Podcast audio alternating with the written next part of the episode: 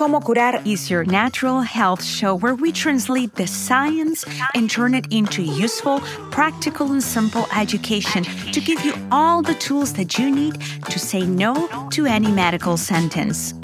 I am Coco March, your host.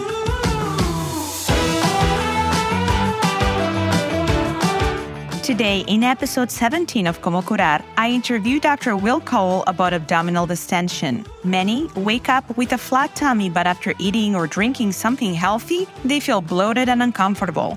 In today's episode, you will discover the real culprit and the best methods to have a happy tummy. Dr. Will Cole, welcome. How are you? I'm doing great. Thanks so much for having me. I'm excited to talk with you. I want to address a subject that I think that it's not addressed often enough. A lot of women primarily uh, complain of being inflamed on their stomach area. So they say, you know, I get up in the morning, my stomach is nice and flat, my pants fit me just right. I eat something healthy and I feel that is I'm just bloated like a balloon. Is there a name for that specific condition? And if so, what is it and what causes it?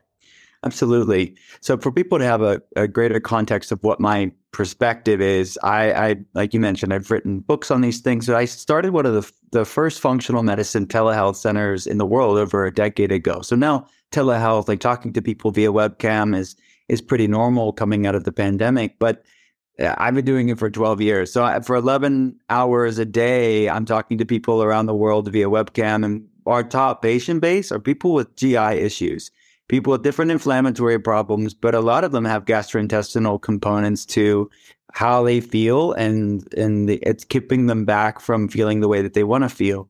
So this bloating uh, and different ju- digestive issues. So let's sort of open up to bloating that can be painful. A really common way that people describe it is they'll say, "I feel like I'm nine months pregnant." And it's worse in the afternoon or it's worse after they eat, but it's normally progressive throughout the day. It's increasingly getting worse. Um, and they um, have they could have may may or not have digestive issues like uh, constipation, diarrhea, IBS like issues, and indigestion and acid reflux. This conglomerate collection of di- uh, gastrointestinal symptoms is typically driven by some form of dysbiosis which is a fancy way of saying, you know, imbalances of the microbiome. Think of them as like weeds overgrowing in this gut garden, which we have about a 100 trillion bacteria. And to put that into perspective, we have about 10 trillion human cells. So we're all about 10 times more bacteria than human. But a specific type of dysbiosis that we see is SIBO small intestinal bacterial overgrowth. We like acronyms in functional medicine, but the SIBO is a specific type of dysbiosis where it's not just weeds overgrowing in the gut garden. Generally, it's bacteria growing from the large intestine into the small intestine, which is associated with all different types of gastrointestinal problems like bloating, constipation, diarrhea, IBS issues, acid reflux, and some researchers even are looking at an autoimmune component with SIBO. Um, and it's definitely associated with different autoimmune issues too, but may have an autoimmune component in and of itself. So it's really fascinating and it's an underlying culprit to many people's digestive woes. So this SIBO, I'm going to use Benito. All of our followers uh, know Benito because he helps us understand the world, the body not the world. This, uh, so you're you're talking about a bacteria that should be here, right? That should be in the large intestine. And how does it migrate? Because you say that this bacteria from here goes into here. What, how does it get to travel this way? Well, it's uh, the microbiome has regulatory mechanisms. So when you have good bacteria, it's sort of uh, the checks and balances of bacteria to keep uh, in where it should be. Uh, and SIBO is not generally understood to be opportunistic bacteria or pathogenic bacteria, even though sometimes it could, can be. But it's normal bacteria migrating into the place where it shouldn't be, into the small intestine. So it's d- generally due to a decrease of what's called the migrating motor complex, or the MMC. Uh, and that's sort of this wave like motion of the intestine, sort of keeping the bacteria where it should be into the large intestines. But a decrease of that migrating motor complex allows those weeds to overgrow into the small intestine, which is causing the problems, the inflammatory symptoms that's associated with SIBO. But then we have to ask the question in functional medicine, I'm okay, well, what's caused the decrease of the migrating motor complex. Like what happened? It's many different possibilities depending on that person's health history. So that's where a good, comprehensive, thoughtful health history can really determine. It could be tons of different things, um, but uh, definitely some insult to the MMC is different. Is the mechanism at play with SIBO. So it's this I think of it as this wave like motion of the intestines that you don't know. No one notices it in their own body, but your body is so brilliantly moving, dynamically moving. And it is this regulatory mechanism that's just keeping the microbiome, all these trillions of bacteria and yeast into the, into the large intestine. So a decrease of the MMC, a few uh, uh, possibilities. Number one is overuse of certain medications things like NSAIDs, nonsteroidal anti-inflammatory drugs, uh, other medications, uh, even uh, uh, overuse of antibiotics can impact and disrupt the balance of the microbiome and impact MMC. Uh, another possibility are different viral infections that can definitely impact the brain's communication line with the intestines, and that bidirectional relationship between the gut and the brain can be disturbed, and that causes a dec- decrease of that communication and the innervation to the intestines, decreasing MMC, chronic stress, uh, actual brain injuries, traumatic brain injuries, whiplash, uh, some damage to the head and the neck, even if it's subtle for you, where it's a past injury, you, you healed from it, but it sort of triggered this ripple cascade effect of the gut and the brain. So, for people that are newer to this concept, the gut and brain are actually formed from the same fetal tissue. So, when babies are growing in their mom's stomach, the gut and brain are formed from that same fetal tissue and they're inextricably linked for the rest of our lives through what's known as the gut brain axis or the connection between the gut and the brain. So, in the research in the scientific literature, the gut is even referred to as the second brain. And if you think about it, the intestines even kind of resemble the brain. And 95% of serotonin, our happy neurotransmitter, is made in the gut and stored in the gut. I know you know all this stuff, but, but for people that are newer to this stuff, it is uh, very much important for us to look at this bidirectional relationship between the gut, our second brain, and our actual brain. So disturbances to one can impact the other. Well, you just said something uh, very, very interesting that I want to remit to. NSAIDs, the use of NSAIDs, which, you know, as you, you we know, it can be like Tylenol, it can be, uh, you know, Advil. I, I don't know, there is an, a number of, of colorful brand names.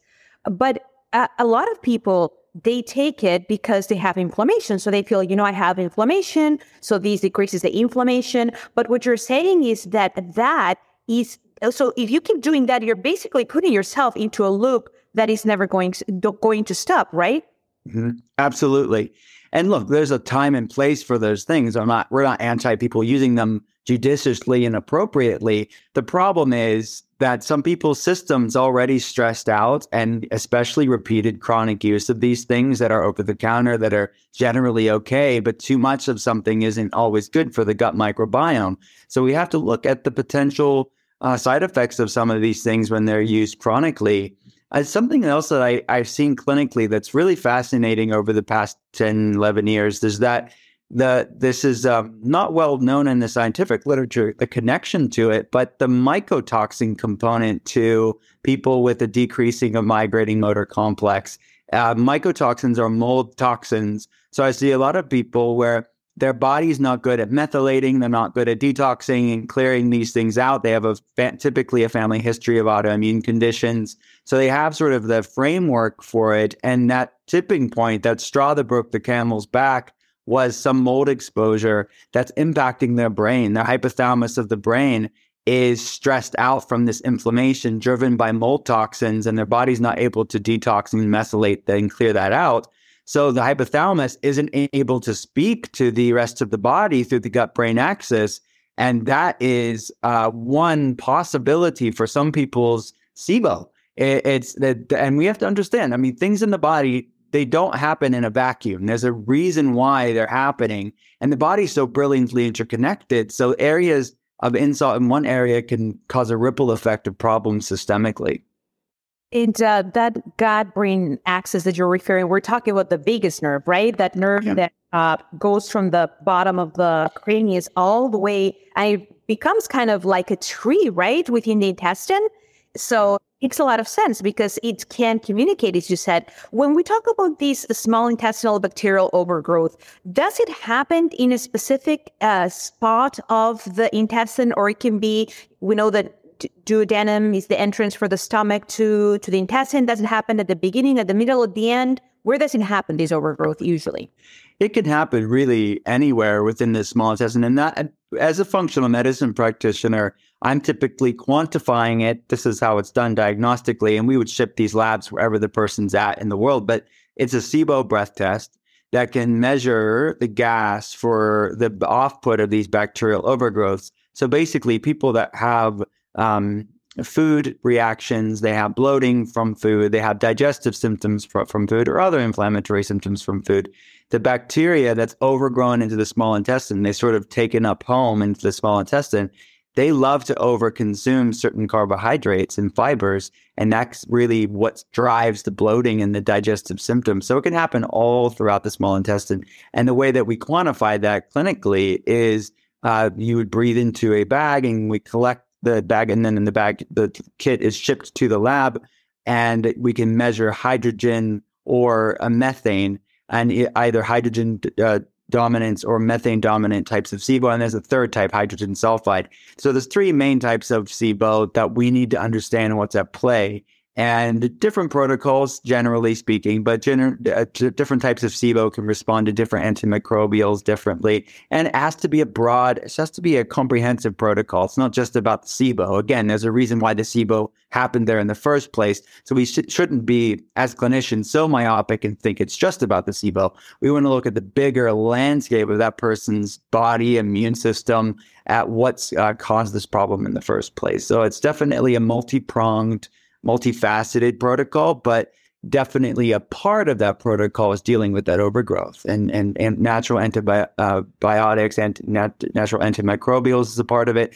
Obviously pharmaceutical antibiotics are needed sometimes but again they can come with a price tag of of decimating even the good microbes. Right. And uh, you know when you're saying that these uh, bacteria that have migrated into the small intestine. They feed off sugars, they feed off fibers. Some people seem to find relief if they do a cleanse of juicing, just having green juice. Would it be that uh, do those those uh, those specific bacteria don't get any any nips into those juices, and that's why people with specifically with SIBO, they report that after juicing, if they only juice like for a week, they feel a lot better, and then they're able to continue other treatments. I've had other doctors that have used that approach. What's what you're thinking? Yeah, I think it could be a good tool because it's it's um easier to digest in the body and it's giving it's sort of regulating the microbiome in a certain way. I have to say that everybody's with SIBO's case is different as far as their tolerance for certain things, but certain juices, even if it's a green juice, can be higher in what are called FODMAPs, which, you know, eh, eh, everybody has their own tolerance for these things, but generally speaking, uh, definitely um, FODMAPs is another acronym. We now have three acronyms here: MMC, SIBO, and FODMAPs. We have a problem. We have FODMAPs, but and what foods are within that uh, you know, I, I have a few questions more that I'll I'll bring up. Sure. In a few a few few more minutes, but go on. I'm sorry, interrupted you. No, you're fine. Uh, FODMAPs is an acronym stands for fermentable oligosaccharides, disaccharides, monosaccharides, and polyols. These are basically fermentable sugars, which juices, green juices tend to be okay, but you have to be judicious with it, right? They're very cleansing. So it's too much of green juices can be too much of a good thing but definitely used judicious, used with measured approach can definitely be a fine way to go about it.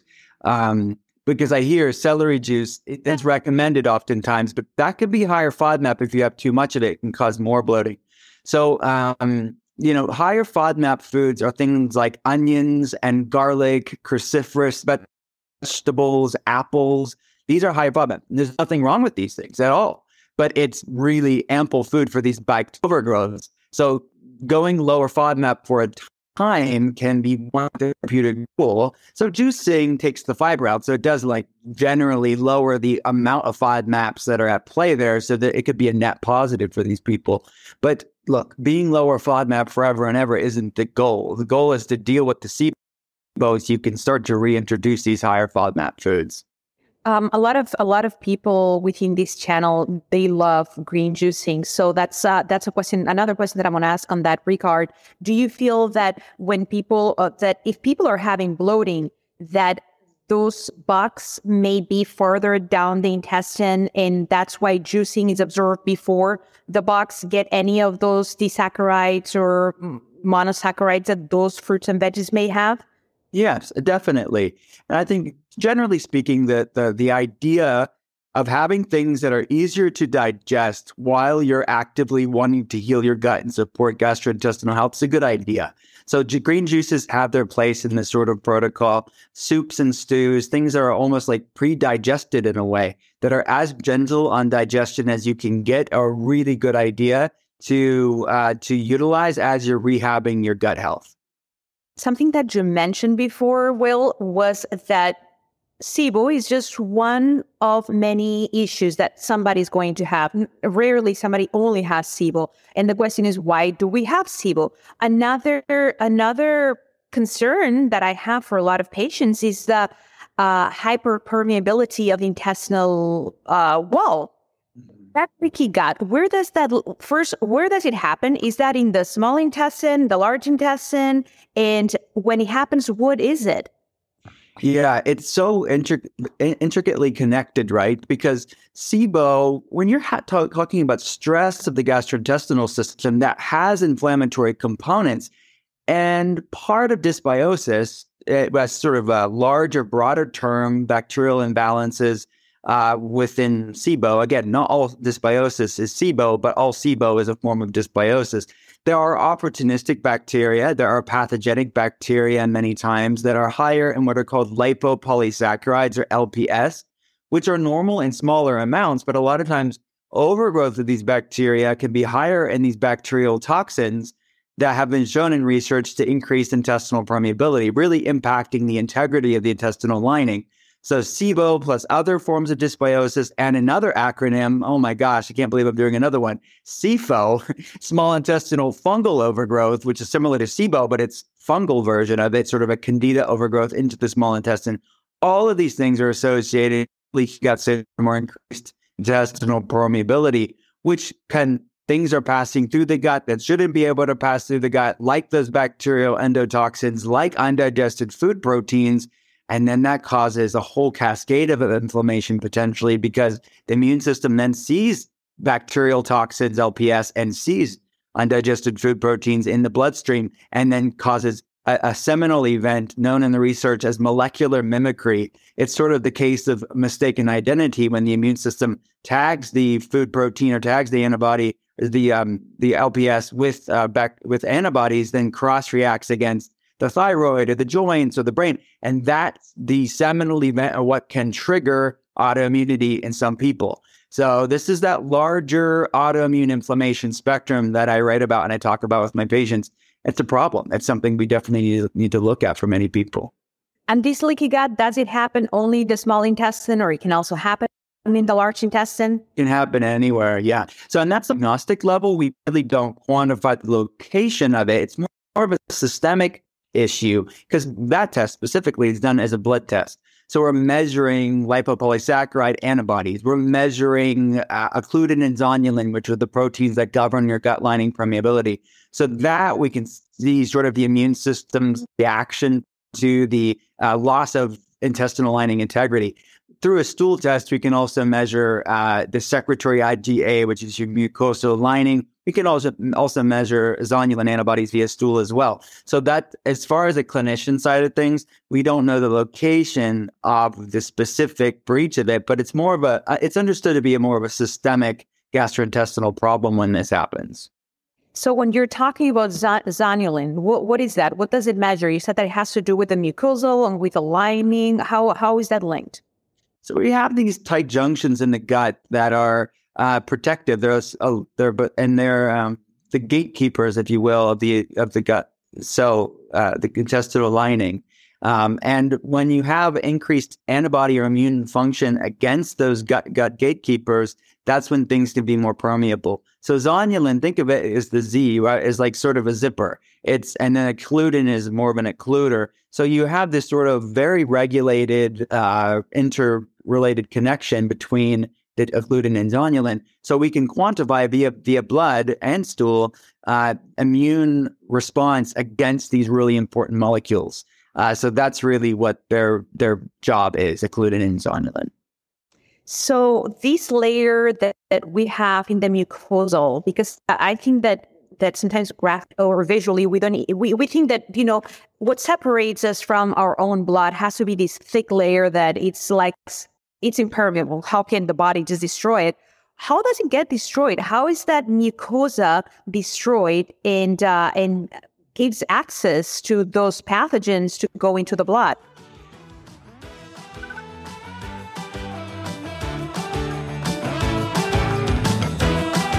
Need to know that not all probiotics are the same? Probiotics are microorganisms that can improve your health if you consume them in their active form. What many don't know is that probiotics are extremely delicate, not to heat, but to oxygen. Most formulas have lost their potency way before they are purchased from the store. In Vita Tienda, your health is my priority. I use the 10 most effective probiotic strains for your intestinal health. I manufacture in a small batches and we pack in highly hermetic containers with walls that absorb oxygen to maintain potency. Visit vitatienda.com and enter the code COMOCURAR to receive a 10% discount on your first purchase.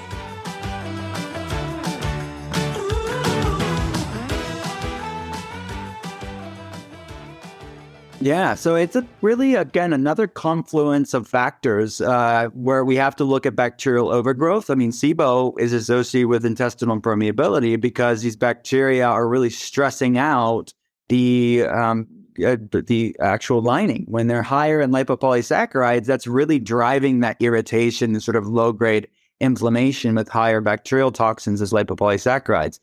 But going going back to the NSAID use, antibiotic use different foods that are disruptive to the mind. What I call the, the inflammatory core four. These are gluten containing grains, dairy, mainly conventional dairy, industrial seed oils like canola oil and vegetable oil, added sugar. Uh, these are t- some foods that can be very disruptive to the gut garden and really uh, increased intestinal permeability. For some people, uh, especially people with a with a family history of autoimmunity that are have some sort of autoimmune inflammation themselves, they tend to be more lectin sensitive, which are lectins are proteins found in different grains and different plant foods. Which is there's nothing inherently wrong with them under normal circumstances, but it could be a part of what's stressing out an already stressed out system. So it's this perfect storm of variables that need to be understood. That even healthy things what works for one person may not be the right right thing for the next person. So to be uh, very restorative and nourishing and reparative to somebody's inflammatory GI issues, sometimes we have to go a gentle, nourishing uh, protocol for a time.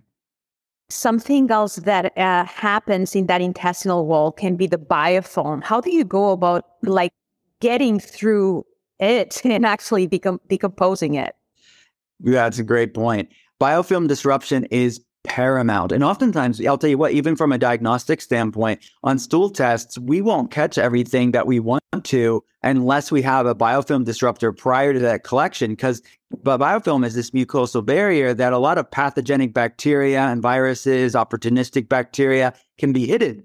And if we're measuring things via blood or via a stool test and things are hidden in the biofilm, and all these labs are just snapshots in time. Biofilm disruption is not only important to catch things on lab, it's also important for healing because you want to make sure that the biofilm is healthy and we're clearing out any pathogenic bacteria or any other pathogens that could be hiding in a biofilm. So healthy, supportive, supporting a healthy biofilm is paramount to healing. So we use uh, different enzymes to support the, the, healthy biofilm. So things like serrapeptase, even stevia stevia, stevia uh, is actually people use it to like sweeten things, right? But stevia in higher amounts is actually a biofilm disruptor as well. And there's other like higher like uh, pharmaceutical ones like EDT, EDTA and other things like this that um, can be helpful. But normally, a combination, multi pronged approach is appropriate to not only support bio- healthy biofilms, but to detox and bring antibiotics, antimicrobials into the game as well. So, what would be, and, and I want to be very conscious of your time. I know you have a patient coming pretty soon, but I this is so exciting. I just have a couple more questions. So, what would sure. be your favorite biofilm disruptors? So, uh, as you say, before seeing a patient, you may have indication indications that hey this may be a hidden treasure that I, I need to evaluate. What would be like the five things that you would give that patient or the three things whether they're plans or they're you know like edta that it's uh, something that acts as a as an attacher? What what would it be?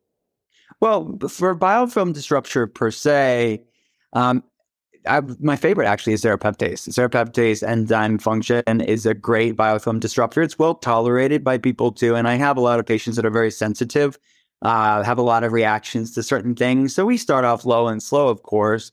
But serrapeptase is a great one. The stevia is a great, stevia is a great biofilm disruptor as well. That's probably my two favorites. Stevia that you would you would re- recommend. We, it, we typically it's a liquid tincture uh, and we start off judiciously, but low and slow with uh, that as well. But it's a liquid stevia tincture that uh, supports uh, biofilm, is a biofilm disruptor. But it would be like a tablespoon, or it would be like what? What am I? We do a one pipette full of it. Uh, that's the dosage that we use. We start off with one time a day and move up from there. Very well. So when that die off happens, you were saying that some patients may have, you know, some symptoms. I believe that that that is called uh, Herxheimer reaction, the the mm-hmm. die off of all that. What can you tell, or what do you tell your patients how how to deal with that? Do you stop everything, or do you decrease the dosage? What what do you do? Well, yeah, it's it's always a balancing act, right? That's the science and the art of functional medicine. And what we do is that you have to understand what the person's going through and adjust dosages accordingly because there's so many variables even beyond their gastrointestinal symptoms that are at play. So simultaneously, in, in addition to the biofilm disruption, we want to be supporting healthy detoxification pathways. And that's why food is so powerful, right? You don't want to just coming in with these biofilm disruptors without starting with food. Food is first. And I know your followers will really uh, resonate with them that you can supplement your way out of a poor diet. So start with food because your food can be supporting methylation and supporting detox pathways and supporting gut health even before you bring in a biofilm disruptor. So I think a fertile foundation with food is paramount. And then from there, you can t- dig into the clinical stuff that you need to to uh, facilitate a clinical objective. Um, so supporting detox pathways is definitely important, not just through food, but supplementation as well, um, while simultaneously uh, giving this person the appropriate amount of biofilm disruption and binders and antimicrobials. So binders like activated charcoal, zeolite, bentonite clay can definitely be good at drawing these things out. And detox support like milk thistle and um, uh, NAC can be a great way. And NAC is another biofilm disruptor as well. So that's um, these are sort of the the things that I'm taking in, into consideration. So, uh, Dr. Will, one last question. Uh, I suppose I'm sure that you use antimicrobials, antiparasitics, uh, different approaches of plain gases do you have like any particular plan that you would say is your go-to? Because we know sometimes we deal with patients that have limited resources and they say, I can't do it all. What would be like a two or three plans that our average uh, viewer would benefit from to start detoxifying and perhaps, you know, putting the budget to do fewer things later?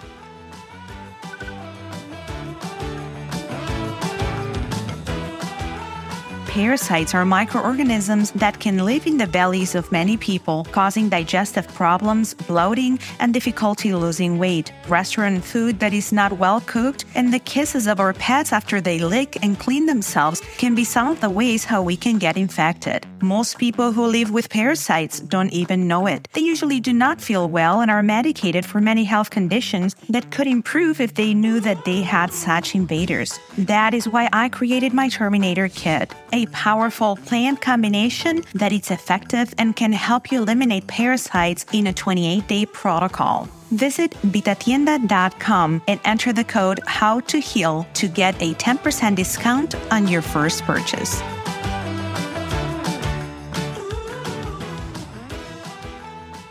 Sure. So, in addition to getting using your food as nutrient dense medicine there and bringing in the biofilm disruptors and bringing in detox support, the antifungals or the antimicrobials, antibiotics. Uh, some things that I really liked, and I, and I will say this: that normally we'd rotate things. So if that way we have a more of a broad spectrum approach, where if certain microbes aren't good as effectively affect uh, impacted by one antimicrobial, then no, we'll get it with the other round. So we're, we're constantly cycling through it to be more um, comprehensive. But some things that I really like, cat's claw is one of them. I think is very effective with some solid data around it. Oregano is one that's solid data around it. Pau d'Arco is another one that has some solid data around it. So those are three that come to mind uh, that can be used both synergistically or by themselves. Very well. Well, Dr. Will Cole, it's been such a pleasure to have you here. We've learned so much about SIBO. You are the SIBO expert.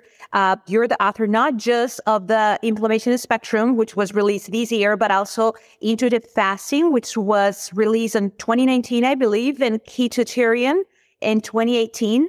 Yeah, so, it's and actually intuitive fasting came out. It was actually newer, but it's uh, maybe not in Latin America. No, inflammation spectrums in Spanish Intuitive fasting's not in Spanish yet, but yeah, they're all. I've been a writing machine the past couple years, so they're all around the same time. Thankful, Will. We're so thankful because um, you know, we all know what we know, but we don't know what we don't know. And it's in that window of ignorance that so many times we make mistakes just because we don't know that there is uh, another option. If you had to give uh, an average amount of months, just to give some hope to these patients that are listening and they are not feeling good, from beginning to like saying like oh my gosh i really feel much better. How long does it take for the gut to heal? Because it really doesn't take as much as people think. How long does it take? Well when we start making positive changes in our our body you can start people will start noticing changes within a couple days certainly in a few weeks that start moving the needle in the right direction meaning decreased severity decreased frequency of symptoms and everybody's turning point and like crescendo of improvements happens at different junctures of their journey. But generally speaking they can get encouragement and decrease severity and frequency of their symptoms within weeks. But look i mean if someone's dealing with more of the extreme good ground and improvement in about six months most of our patients that are dealing with these complex autoimmune issues and things like mycotoxin problems or Lyme disease and co-infections of Lyme and things like uh, more extreme food reactions, I'm with them for about 18 to 24 months, but they're not waiting that long to feel better. They're just working on their health and they're encouraged because every month they're they're feeling better than the month prior and we're able to really give this the time it deserves. Oh, well, those were great news. I know a lot of people are going to be so excited please look for Dr. Will's books in Spanish, Dr. Will Cole. This interview will be uh, subtitled in Spanish for all those who don't speak English. So I'm sure that you have helped millions of people that will watch around the world. Thank you, Dr. Will. Thank you so much.